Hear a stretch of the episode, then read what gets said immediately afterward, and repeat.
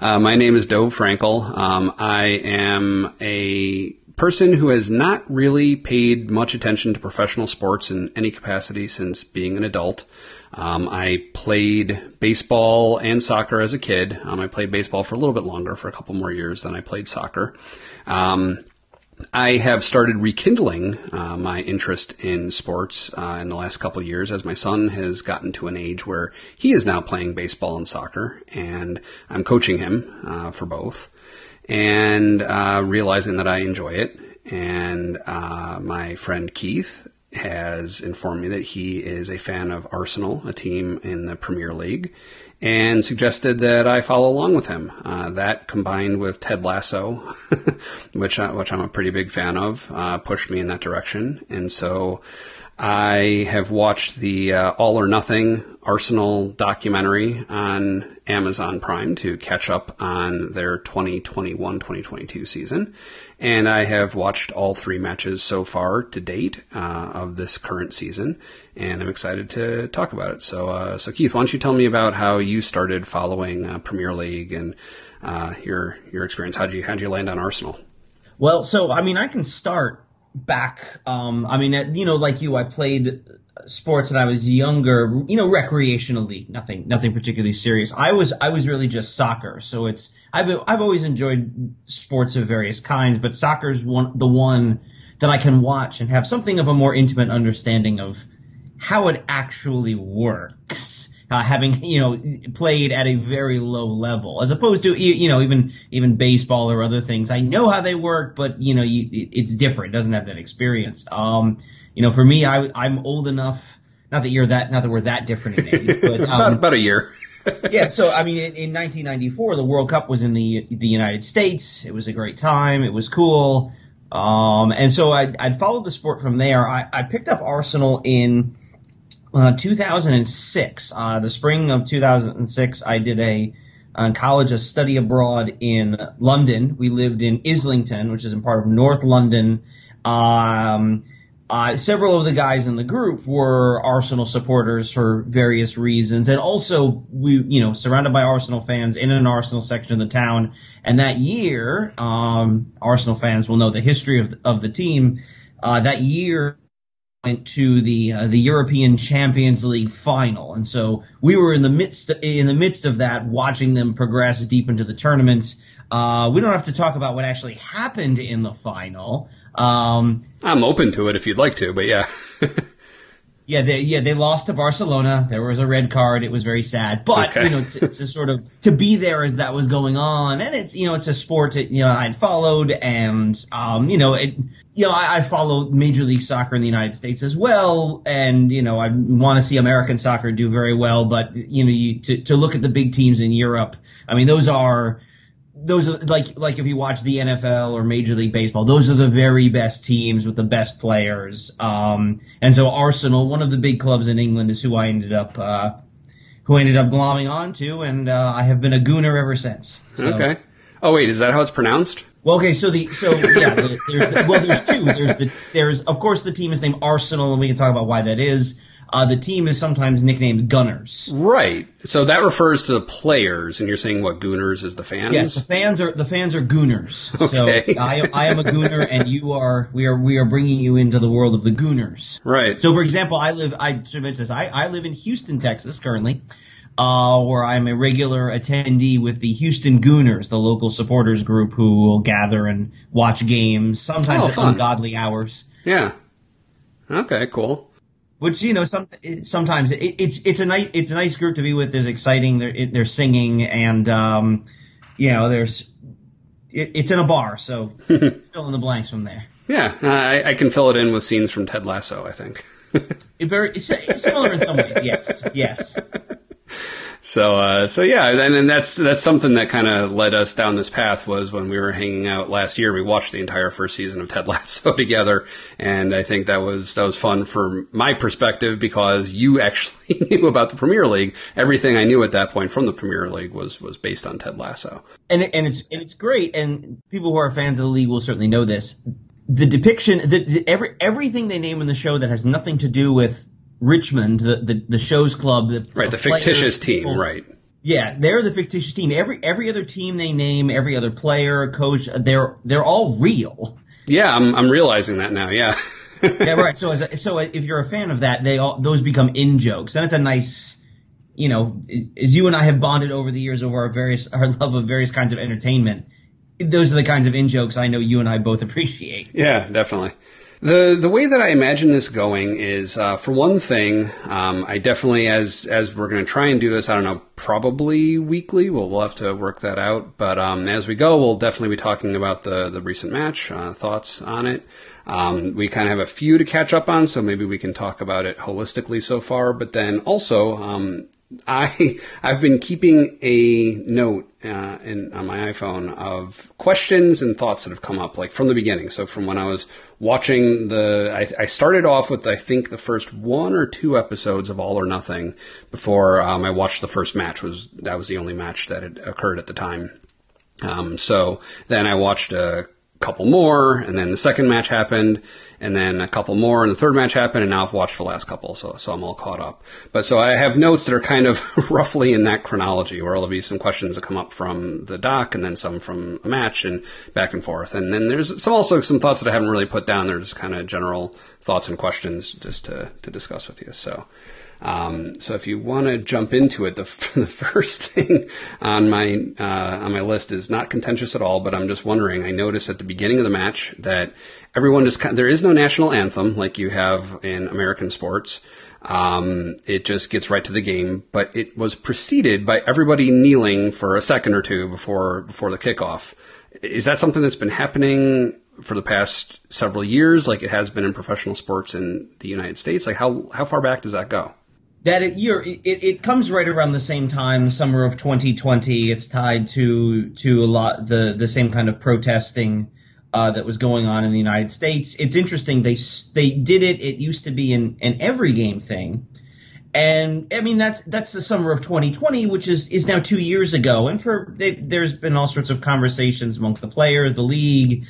Should they be doing it? What purpose does it serve? What they what the essentially it was decided by the captains of all the teams in the league. What they decided to do is they wouldn't do it regularly because it used to be an every game thing. Okay. And now they'll they did it. They'll do it for opening day. They'll have a couple of noteworthy days during the season that are tied to various things. Uh, but for the most part, most games will proceed. Will start, um, I guess, as normal.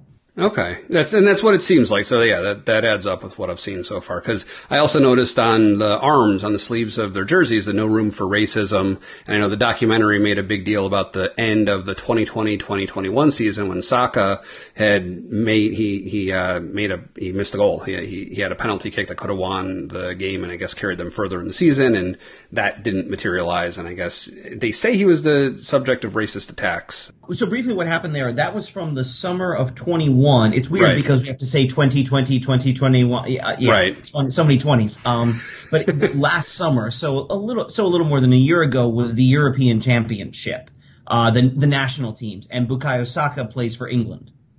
Um, I mean, he's born, he's born and raised in London. He plays, Right. he plays for the English national team. They were in the final against Italy.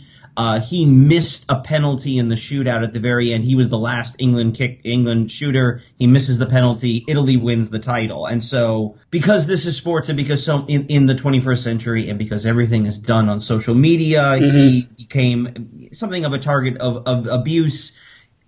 He is, he's, uh, you know, if you don't know what Bukayo Saka looks like, he's black. Right. Um, and then a good chunk of what's on there was, was certainly racially tinged or outright racist. You, know, mm-hmm. you can call it what it is. And so what hap- what what the documentary depicts is you know Arsenal fans and the club you know sort of reached out to him and you know because certainly there's a, there's a human element to that right he's an important player he's very young he's 20 21 years Right. old he's he's very really quite young I mean that's a that's a lot of pressure to be put on someone someone that age Well, right, who's not reached emotional maturity yet, mental maturity. Yeah, that's yeah, definitely. Yeah, and, and and to do it for a country like England, who is more than mildly obsessive about what happens to the national team. Um, Okay. And and again, being English, he you know he feels that pre- he's going to feel that pressure internally too, right? He, it's not just about the fans, but hit for himself too.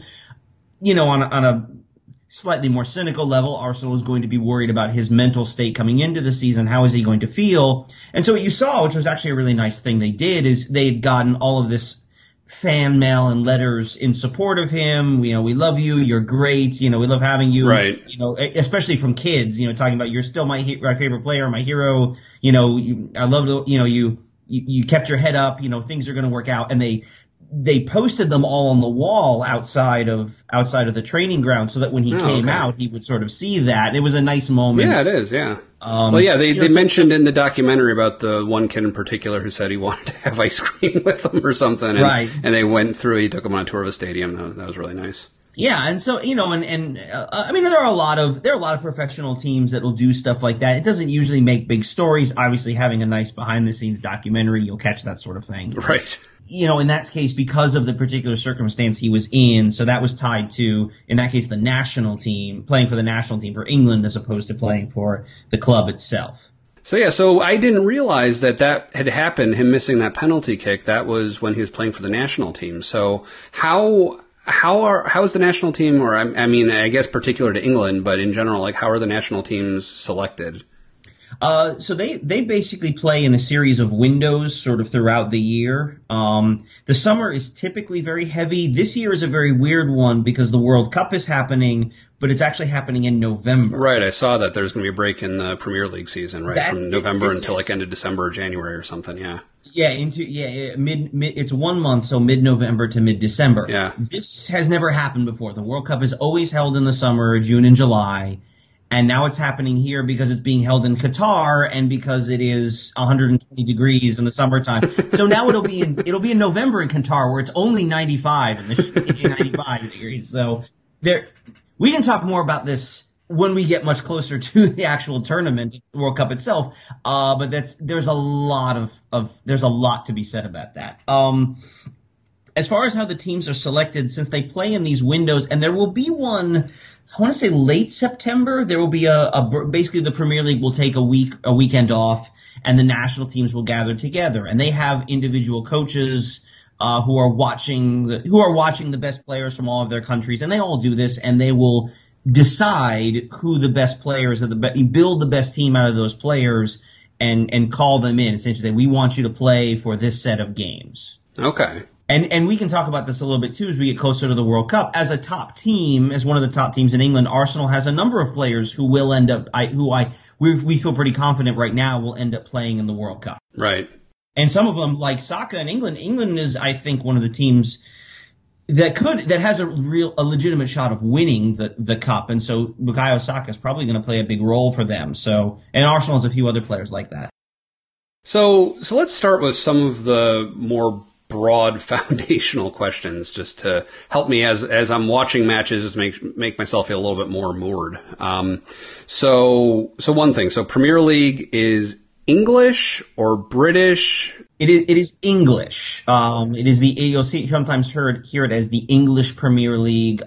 Soccer, international soccer, will define the the home nations, England, Scotland, Wales, and Northern Ireland, as separate countries. Which, which, yeah, makes sense. I, I'd say I think I agree with that. It's, it's like the United Kingdom is kind of an association of those countries, but they still retain their own uh, national identities. So, Right, and it's and which is different. I mean, if you look at say the International Olympic Committee, if you go to the Olympics, there's Team Great Britain. right, But but in soccer, be- and because of the long history, each of them has as, as separate sort of nations. Now there are there are a couple of exceptions. It's it's on I guess in a little bit. Uh, there are several clubs in Wales that play in the English system. oh, okay.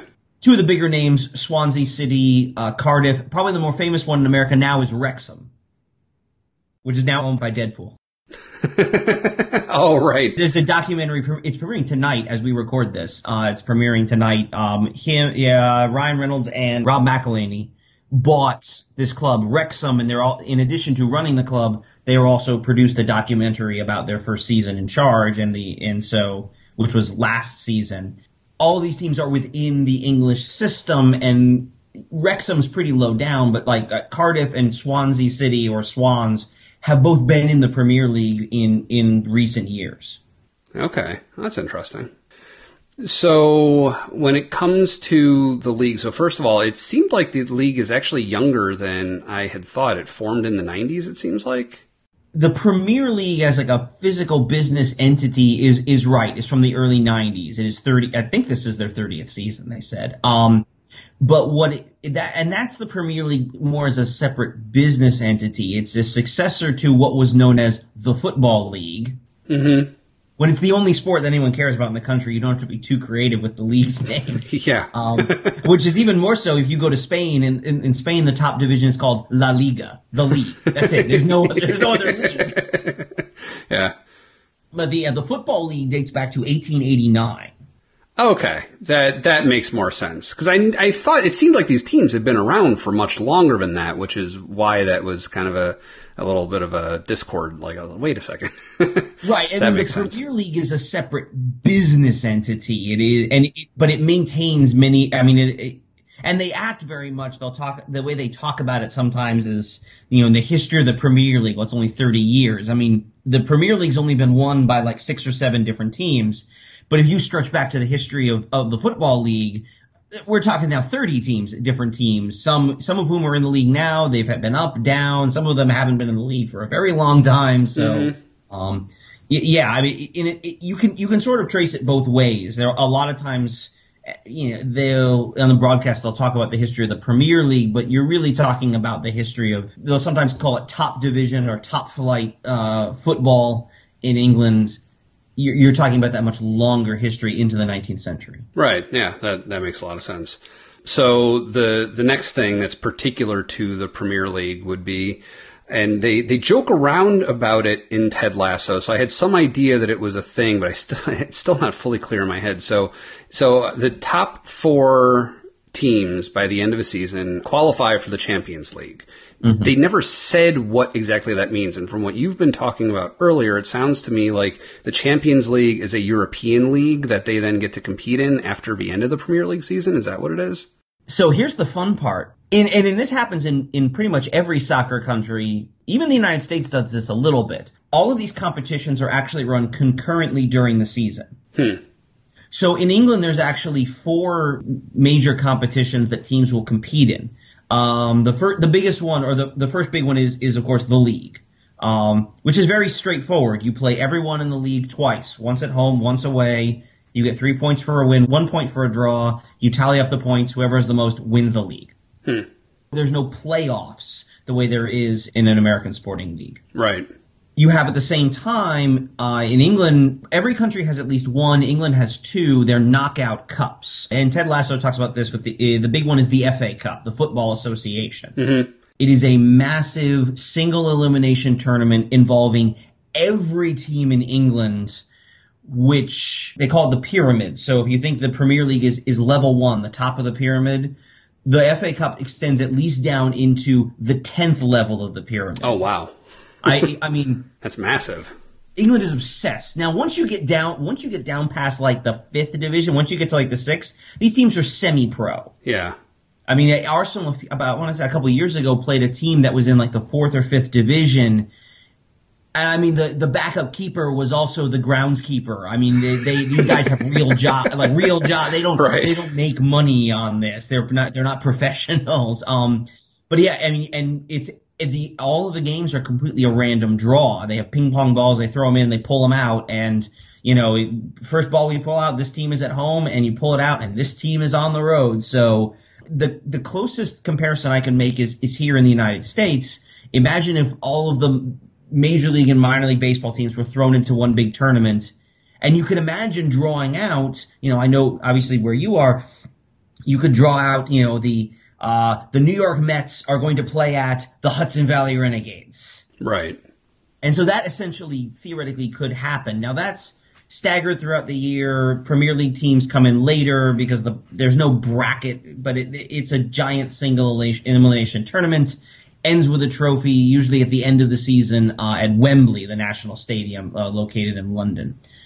Um, there is a second trophy called the League Cup, or for sponsorship reasons, is called the Carabao Cup. It's named after a Southeast Asian energy drink. Um, and that is similar, uh, but it contains only teams in the top four divisions. Arsenal actually, actually earlier today they were just drawn their opponent for that trophy, or for the they're in the third round. because of where they finished last year. Arsenal will play Brighton and Hove Albion. I saw that. Uh, we've drawn against Brighton for uh, uh, for that tournament when that game is played. I think they said that was November. And and these again, these will always face throughout the year. Then there's continental competition, um, where there's really three tournaments. The top one is the Champions League. This is the one that contains the big names. Even you know, I don't want to say even you, but you as a novice to the to the to the sport has probably heard of names like Real Madrid, Barcelona, um, Bayern Munich, Juventus, Manchester City. That's the level those guys play in. When you Right. finish at the top, that's where you go. Uh, Arsenal currently is in the second tier competition. It's called the Europa League Okay. and we're going to get a draw for that. I think it's Friday, so that's coming up relatively soon. We're going to play a lot of, you know, it's it's sort of that second tier. There's a few teams you might have heard of, and then random clubs from all different parts of Europe that you didn't realize have first division leagues, and then you watch them play and realize why you didn't know that. Um, it is a tournament that Arsenal is is going to be vastly more talented than the teams they play, and what you'll notice to some extent in that one and the League Cup. Arsenal will play a lot of their bench players. They'll go to the, they'll use the backups, some younger guys who aren't really, they're not old enough to do the, the Premier League or even the FA Cup. They will play that sort of, the backup goalie will play, um, so there will be a lot of, there'll be a lot of, they call it squad rotation. You know, we're not going Right. to run the same starters out every week. We're going to, we're to do that. Um, there is a third level called the Europa Conference League, which was started last year because why not have another European competition? Hopefully Arsenal will never have to talk about the Europa Conference League because we'll never play in it. Mm-hmm. And basically your your position in the league determines which one you go in. So in England the top 4 go to the Champions League, the next 2 effectively go to the Europa League and then 7th place will be in the Europa Conference. Right. Okay. And that's based on what you did last year. So as you were watching All or Nothing, you know, Arsenal came so very close Right. Finishing in the top four, and they end up getting kicked down to fifth, and that's why this year we are in the Europa League rather than the Champions League. Right, that makes sense. Okay. And so then so is that why there are going to be multiple so so right now so far there have been 3 games on 3 consecutive weeks. There have not been multiple games per week. You alluded to coming up there will be multiple games per week. Is that because of these games outside the Premier League or are Yes. those actually Premier League games that are going to be multiple a week? Mostly they will be. Uh, Europa League games are played on Thursday nights. League Cup games are Tuesdays and Wednesdays, that sort of thing. Uh, you'll also see because of the World Cup, the Premier League has to condense its schedule, so you will get some midweek Premier League games as well. Oh, okay. Another thing you'll see, and this isn't going to become an issue until you get to into the new year, as teams advance in these tournaments or as teams get knocked out, all of a sudden you have they call it congestion. All of a sudden you have a bunch of games that might be scheduled on the same day, which means you have to start moving things around. Mm, okay. And that gets it gets weird, and I mean you'll you'll see it play out, and games will have to be rescheduled, and you know it's it's especially gets awkward late in the season when I'm going to scroll ahead here. So say like I don't know we're in late April, Arsenal is home to Southampton. So Arsenal might be deep in Europa League, we might be deep in the FA Cup. Southampton did getting knocked out right away; they're not even close, and so we have to move the game because Arsenal can't play it. mm-hmm. So you'll you'll start to see that as they go along. The schedule is the schedule is very very malleable. It's actually very fluid as the season moves along, which is it is very interesting to sort of watch play out. It's one of those things that once you see this all sort of play out once, you start to get how it you start to see how it works. Right. Yep. But yeah, uh, right. Especially as an American coming into it, this is bonkers. it Yeah. doesn't make any sense at all. So I think that's enough for catching up on my vast knowledge deficit for now. Uh, so let's just talk about this season so far. I mean, oh my goodness, it has been amazing. They're playing really, really well. They, they, I mean, and you saw a little bit of that. Uh, The biggest difference, really, between last season and this season, you saw a little bit of that. I think in the documentary is they struggled to score goals. Yeah. Well, and in the very beginning, like to me, it was a major turning point when they put Ramsdale in the goal. That was like where everything changed, and all of a sudden they started winning games. Well, they emphasize they emphasized Ramsdale, and that was a that was definitely a big shift. I mean, but part of it also, and they don't really talk about this as much, is they they actually bought. They say it as buying. They brought in several other new players who were key. Now, these were guys. Uh, the, the, two big names they really came in that were really helpful at that point were uh, Martin Odegaard. Yep. Uh, who is now who is now the captain. Right. And then uh, Takehiro Tomiyasu, uh, who's a who's a right back uh, Japanese. And those guys, those two actually in particular were really helpful. Ramsdale was a big switch, but the fact is they were getting completely outplayed. The, the score lines look bad, but it's hard to blame that on, on Bernd Leno, who was the keeper at the time. I mean, Ramsdale was excellent in the first half and he did a number of great things for them and the way he plays is much more like what, what manager Mikel Arteta wants but really it's it's uh, the addition of, of those other players. A few guys were hurt in those first few games. Some of them had COVID, and so just getting a few guys back. Yeah. Plus, you saw they opened. You know, the the two teams they play they played Brentford right away, which was was tough. The next two games were Manchester City and Chelsea, who were the defending champions of the English League and the Champions League. So right. Yeah, I mean, you, you stiff competition, right yeah. into it. Yeah. Okay, that, that's some useful context. Yeah, it was, it was funny. So I was, I was watching the first couple episodes of a documentary before I watched the first match. And so I'm excited to see some of these players that they've been talking up, like Smith Rowe and some other people.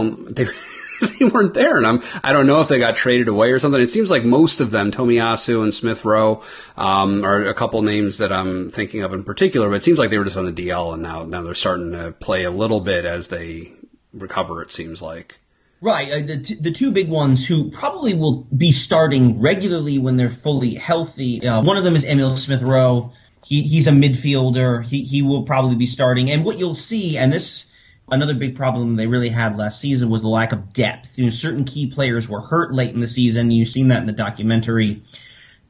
Those guys, you know, now those guys are back healthy and because of that, because we're going to see congestion, we're going to see you're going to see one, two, three games a week, two or three games a week. Right. You'll start to see more rotation, and Smith Rowe will get more playing time. Uh, the other one is Kieran Tierney, who is a, a, the left back. He's Scottish, um, and he's dealt with injuries since he came here, which is disappointing because he's a really nice player when he plays. Um, and there he was dealing with an injury, and they've been slowly bringing him back. The difference being this year uh, and Tomiyasu is the same way as well. He's been coming back from an injury. The difference this year is we have players who can more adequately fill in their spot. A lot of work was done over the summer in terms of the new players that they brought in were guys who can fill those spaces so that when they get hurt and go out, we have more comparable players to take their place. Right, a deeper bench, yeah. Yeah, yeah, I can I can definitely tell that. I mean, so um, well, actually, before before we leave Tierney, um, I, am a fan of the tucked shirt. Um, he's the only one I've seen in any game on any team that is tucking it in, and I I admire that. Kieran Tierney is delightfully old school. Everything about him screams like he should he he could totally fit in in the 70s, uh, and, yeah. and nobody would notice. I'm curious how that happened because like they were, they were talking about the commentators were talking about how Arsenal used to have a policy of tucking your shirt in, and I think they mentioned a fine or something if if you didn't, and I can picture that. Uh, I wonder how that went away. It must have been one or I'm imagining one or two players just kind of started not doing it and not caring about the fine, and it just kind of eroded from there or something. A lot of it depends on just what the manager is comfortable with some managers don't, uh, you know, there are some managers who have very strict standards. You know, this is the way we wear the uniform. This is how things are done. In, in American leagues, that's all controlled by the league. There are rules right. how you wear your uniform. Soccer is very open ended. Um, if the team or a manager wants wants it done a certain way, then that's the rule. And you probably have that you at some point a manager came in and said, "I don't care, wear your shirt however you want," and and so they wear their shirts out. Now that's the thing. The style is untucked. I mean, it's like anything else. Fat styles and fashion changes. Um, you know, for a while in the '90s, big baggy jerseys. Everyone had big baggy shirts. Um, you go back to the '70s, and everyone's got short shorts. I mean, there's you know, mm-hmm. styles oh, sure. styles change over time. yeah. Yeah, so no, that was, that, that was something I, I, appreciated, but uh, but yeah, I mean, just just the style of play this year. I mean, it's I've noticed during all three of these matches so far, the they're spending the ball is spending well over half the time in the opposing team's half of the pitch. Like it, they're they're just dominant. It's it's really something to see. And they've been, they've been very aggressive, and that's the thing. And they did that a little bit at times last year. It's it's a very young team overall, so some of it's just another year of maturity for a lot of these guys, another year of experience. Some of it is the you know the there is an increasing emphasis on playing more aggressively for for the manager Arteta. This is his uh, the start of his third full season. He's had two and a half so far. No, I'm sorry. Wait, maybe the pandemic has thrown everything off. Um, yeah, no, I, I, think they said he started in 2019. Yeah, he, he, he, his first game was was in December. I think it was. I want to say it was was Boxing Day. It was the day after Christmas. I think. Uh, yeah. In December of 2019.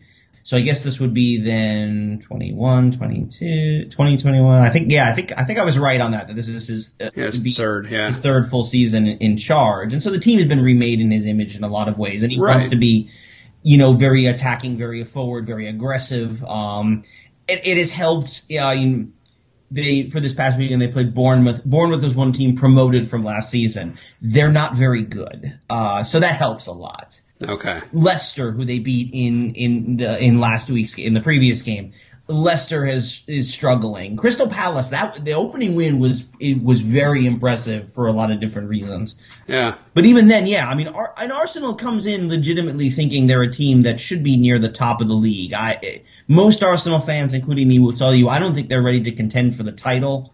It's great they're in first place, but it's three games. There are 35 yeah. more to go. Uh, we have a, yeah. It is a long time until May. I don't know that they're title ready. Uh, but they are a team that should be in the top of the league. And you look at their schedule, and they will drop games. They they will tie games they should win. They will lose games they should tie. They will lose games they shouldn't. But by and large, they are a team that should legitimately be targeting top four. And at this point in the season, right now, I could you could easily argue they're a team that could think about being top three. Hmm, yeah, no, I could I could definitely see that. They've got they've got the talent there, definitely and, and so far we've seen a lot of their competition. The other clubs that should be up there are struggling in some ways, and so it'll be interesting to see how that plays out. You know, and over a long season, everyone's everyone's got talent. Over a long season, you're going to go through stretches where things don't go well. You know, right now we're in a very good set. We're in a very good form. You know, Liverpool, who should be one of the best teams in England right now, is in a very rough form. Eh, you know, is it a, a blip? Is it a sign of a larger underlying problem? It's three games. We have no idea. Yeah, that was another uh, foundational question. When they're computing the standings, um, obviously the first thing that they're sorting by is number of wins, um, but then it seemed like the total number of goals is the way that they distinguish between teams with the same number of wins. Is that right? Well, so it's not wins. What it is is points. So like you were talking about before. Yeah. So and what you'll see is a, a win is worth three points. Right. So currently Arsenal has nine points. Okay uh, a, a, draw or a tie is worth one point. Yep. Which for the longest time it was actually, and this was up until like I think into the 80s or even the early 90s, it was actually two points for a win and one point for a draw. They pushed it to three points to incentivize teams going for wins because the wins are much more valuable. Yeah, it makes sense. Yeah. And so what it is is you tally up those points. Now the first tiebreaker, if two teams are tied on points, the first tiebreaker is goal difference. Oh, it is the goal difference. Yeah, which, right, that makes more sense to me. That's what I thought it should be, but it didn't seem like what I was seeing. So, okay, that's good. Right. Now, as it turns out, if you go down the list of tiebreakers, the next tiebreaker is goals scored. Mm-hmm. So if you're even on points and goal difference, then it's who scored the most goals. Mm-hmm. Goal difference certainly has played a role in this at times. Number of goals scored is a much harder one to get to. Yeah, it makes sense. Yeah, because yeah, it's the line of succession it narrows down every time. Yeah, right. So the the players who have been catching my attention so far this year, like Martinelli, is amazing. Uh, it was great because I was seeing him playing in the matches before he really started becoming part of the squad. It seems like last season in the documentary that I was following along with. So I saw him start to get played, starting to be part of the squad, and I was like, oh yeah, no, he's he's great. I'm I'm glad that they did that. Right, and he's I mean he's 21. He's yeah. he's incredibly young. They signed him out of I mean he played for a Brazilian at something like a fourth division Brazilian team. He came out of nowhere. Um and so there was a long build up to him them even feeling comfortable with him actually playing for the first team. Um, and he's sort of slowly been worked in, but yeah, I mean, he's a, he, I mean, he's, he's a firecracker. He's quick. He's aggressive. Very nimble. Yeah he's young. He will make mistakes, you know, and he's going to get caught up a little bit in the rotation of, of players at the forward line.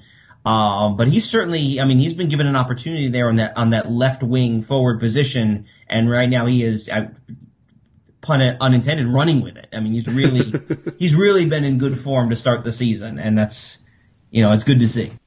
Yeah. Yeah, so I, I think, uh, was there anything else that you wanted to discuss from the first few matches?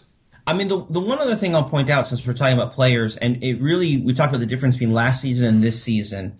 Last season, you know, as I said, they struggled to score goals. Um, you know, they had Alexander Lacazette was the the striker there, and you know the he does a lot of good things. He is a good guy. You know, he was a great teammate. Everybody loved him. He was a captain for a while but he he's a little older. I say he's older. He's younger than both of us, but he's an older player. yeah. Um, he was slow. There were limitations to his game. The biggest change made was their big signing of the of the offseason, the summer, was the striker, the number nine, Gabriel Jesus. Right, right. Yeah, that was another name that I was going to bring up too. He's really incredible. He is, I think, the key difference because he does so much of what Arteta wants a striker to do. Uh, he he has been outstanding uh, so far this year, and really just give he gives that forward line, that offense, a focal point. And if nothing else, you know, Jesus can take the ball and do something with it, or the defenders have to be watching him, and so he'll drag them into different places and open up space for other people to go. Or in the case of, and I saw this, you know, in in each of the last two games he will take on a defender one by one. Is incredibly strong, essentially shoves him off, physically shoves him away, and it gets through on goal to take a shot. And one of which, uh, that's part of what led to uh, the first goal in the in the Bournemouth game last week. He has been he came from Manchester City, so he's won the league a bunch of times recently. He is the striker for Brazil, which means he's pretty good. Um, so we knew he was good. Mm-hmm but but to sort of to see this, I he what I'm the one I'm thinking of is is uh, the the Leicester game, the second game. His first goal, he essentially chips a nice high arc over the keeper. I think he's the only guy on the team who could do that. Okay, the precision, the skill, the precision. In some cases, just the just the guts to even try that. like all sports fans are somewhat romantic in a certain level, but there's something particularly about soccer fans and sort of the the verve and the style of, of, of certain players and the daring. And I talk about great players of the past: Diego Maradona, Johan Cruyff. These guys who, you know, or in Arsenal's case, Thierry Henry. Right. You watch them do something and you think, I, I, I didn't even conceive of, would even conceive of trying that, and you just did it. My moment like that so far was, it was, I think, the second match where the one player had a flying kick into the goal. yeah, some of those. Yeah, uh, those are always. I think that may have been a Martinelli. It may, yeah, it may have been. It's like I'd never seen that done. It never occurred to me that it would be possible to have the coordination to jump in the air and as you're falling to the ground, hit a ball that is also in the air in moving in your direction and kick that with the accuracy to get it past the goalkeeper into the goal. It just blew my mind. Oh, absolutely, and and you know that's like any sport. The longer you watch, the more like you are to see something you've never seen before. The other one I'll, I'll we'll talk about briefly, and we can talk about this guy for a while. Um, it was the the third goal from from the Bournemouth game was William Saliba, just a delightful curl right into the top corner. Yeah. And if you watch, and you can find replays, they'll show the replays on this on, on social media. You know, he scores the goal play, most players start running to them. One of the Arsenal players, uh, Alexander Zinchenko, he collapses to his knees and puts his hands on his head like, what did I just see? Yeah. Even once in a while, you'll see that happen. Um, last year, this didn't quite get into the, they got into the documentary like as a flash, but it was kind of a big moment. Ramsdale in both games against Leicester made incredible saves. He, full extension, you know, gets a hand on a ball he shouldn't get to. Yeah. And they showed the watching the game. The uh, the Leicester manager Brendan Watt Rodgers is celebrating the goal where he's got his arms in the air and then turns around. His face is just what? yeah, stole it. So yeah, I mean, even those guys sometimes are sort of taken, uh, just sort of stunned and taken aback by what they see or you know what happens. Right. Right you know, we, we talked a little bit about things that are sort of standing out, you know, that your, your, your questions about. Is there anything that you sort of, I'm curious, is there anything you saw that you didn't really expect in terms of, uh, particularly in terms of watching the game? Obviously, it's on television, but through the atmosphere, the commentating, I just sort of curious about your impressions of that. I'm, I'm curious. Okay, so the meta game, like the experience watching the game. Right, the experience of watching. Well, I think so the so there there's a bunch of things that that were were uh, I guess delightful, like things that I hadn't that that were happy surprises um, that I hadn't thought about, but just the uninterrupted play, you know, the, that they play for the entire half uninterrupted, you know, aside from, you know, stoppages due, due to, you know, falling and penalties and things like that, but no artificial breaks, no timeouts, no, we're going to take a timeout just so we can put a commercial in your face. Like nothing like that, just letting them play. Uh, that was, that was really good. I enjoyed that. Um, I I like being able to time shift it. I mean, it's it's funny for me because since I'm not generally into sports much at all, um, I there's practically no risk to me of getting a score spoiled, even if I don't watch the game for a few days or even a week. Of course, that's starting to change. Um, like I, I found a, another, I guess, another gooner uh, at work just just uh, yesterday that I was talking to a little bit. So you know, as time goes on, I'm sure that'll make it, it'll be more of a factor for me. But um, the one time that I did get the score spoiled for myself was because during a match they'd been advertising on the sideboards uh, in the stadium arsenaldirect.com and I've been thinking oh I wonder you know how much how much does a jersey cost? Stuff like that right? Mm-hmm. and so the game was going on. There was a stop of play. There's some injury or something so I knew that they were going to be stopped for a couple minutes. And so I start I open up Safari on my iPhone and I start typing in Arsenal Direct. And once I got to the ARS my phone, helpfully, it thinks, shows me the final score of the Leicester game. I think that was the one that was 4 2, right? Yeah. Um, so it shows me Arsenal 4, Leicester 2. I was like, oh no! What did I yep. do? so, the world of a sports fan in the 21st century. Yeah, so a lesson uh, hard hard learned. Um, but yeah, no, I think uh, as far as the commentators, I'm I'm definitely learning a lot. Um, I think one theme, as we we didn't really get to my notes so much because there's a lot of background info that I didn't have specific mm-hmm. notes about yet. But um, as we start getting through those, it's going to be a recurring theme that a lot of, especially my earlier questions, end up getting answered either through me figuring out myself, and more often than not, the commentators do. Like with Tierney, like I, I saw him come out with his jersey tucked in, and I was wondering about that. And you know, within a few minutes, they were talking about all the things I said, where how you know it used to be that they everyone had to tuck them in, and he's the only one who does now, and stuff like that. They so they've been informing someone like me a lot, which which I appreciate. Which I, am curious for you is that when, when, you hear them explaining things that you already know the answer to, is that frustrating? Like I, I, know my dad, as a huge football fan my whole life, used to actually mute the TV and he would watch the football games with the radio turned on because he liked the radio commentators so much better than the TV commentators that since they have to fill in everything about the game, he, he liked that commentary a lot more. How, how do you feel about the, the um, Premier League commentators? Well, so this is the, part of the experience of watching in the in the bar is actually you can't hear it as oh, much. Oh, okay, um, sure. Which sometimes is it sometimes is good because sometimes the commentators get annoying. Sometimes it depends on who they are. Um, I think one of them, I think for one of them who who does regular games is a guy named Lee Dixon. He used he he played for Arsenal mm. uh, back in the back in the '90s. So him him sometimes is better than some others who maybe played for other teams.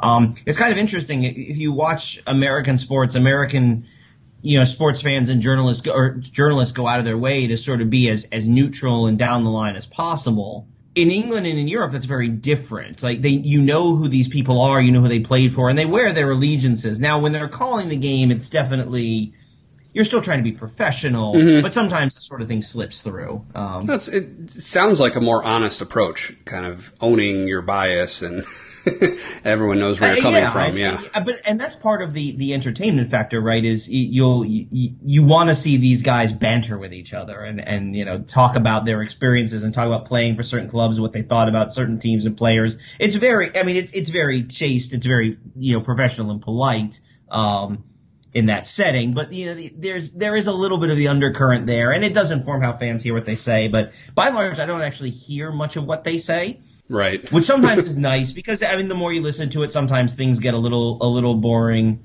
Um, that, you know, they try to explain something to you, and it's like, yes, that's that's an overlapping run. That's what always happens.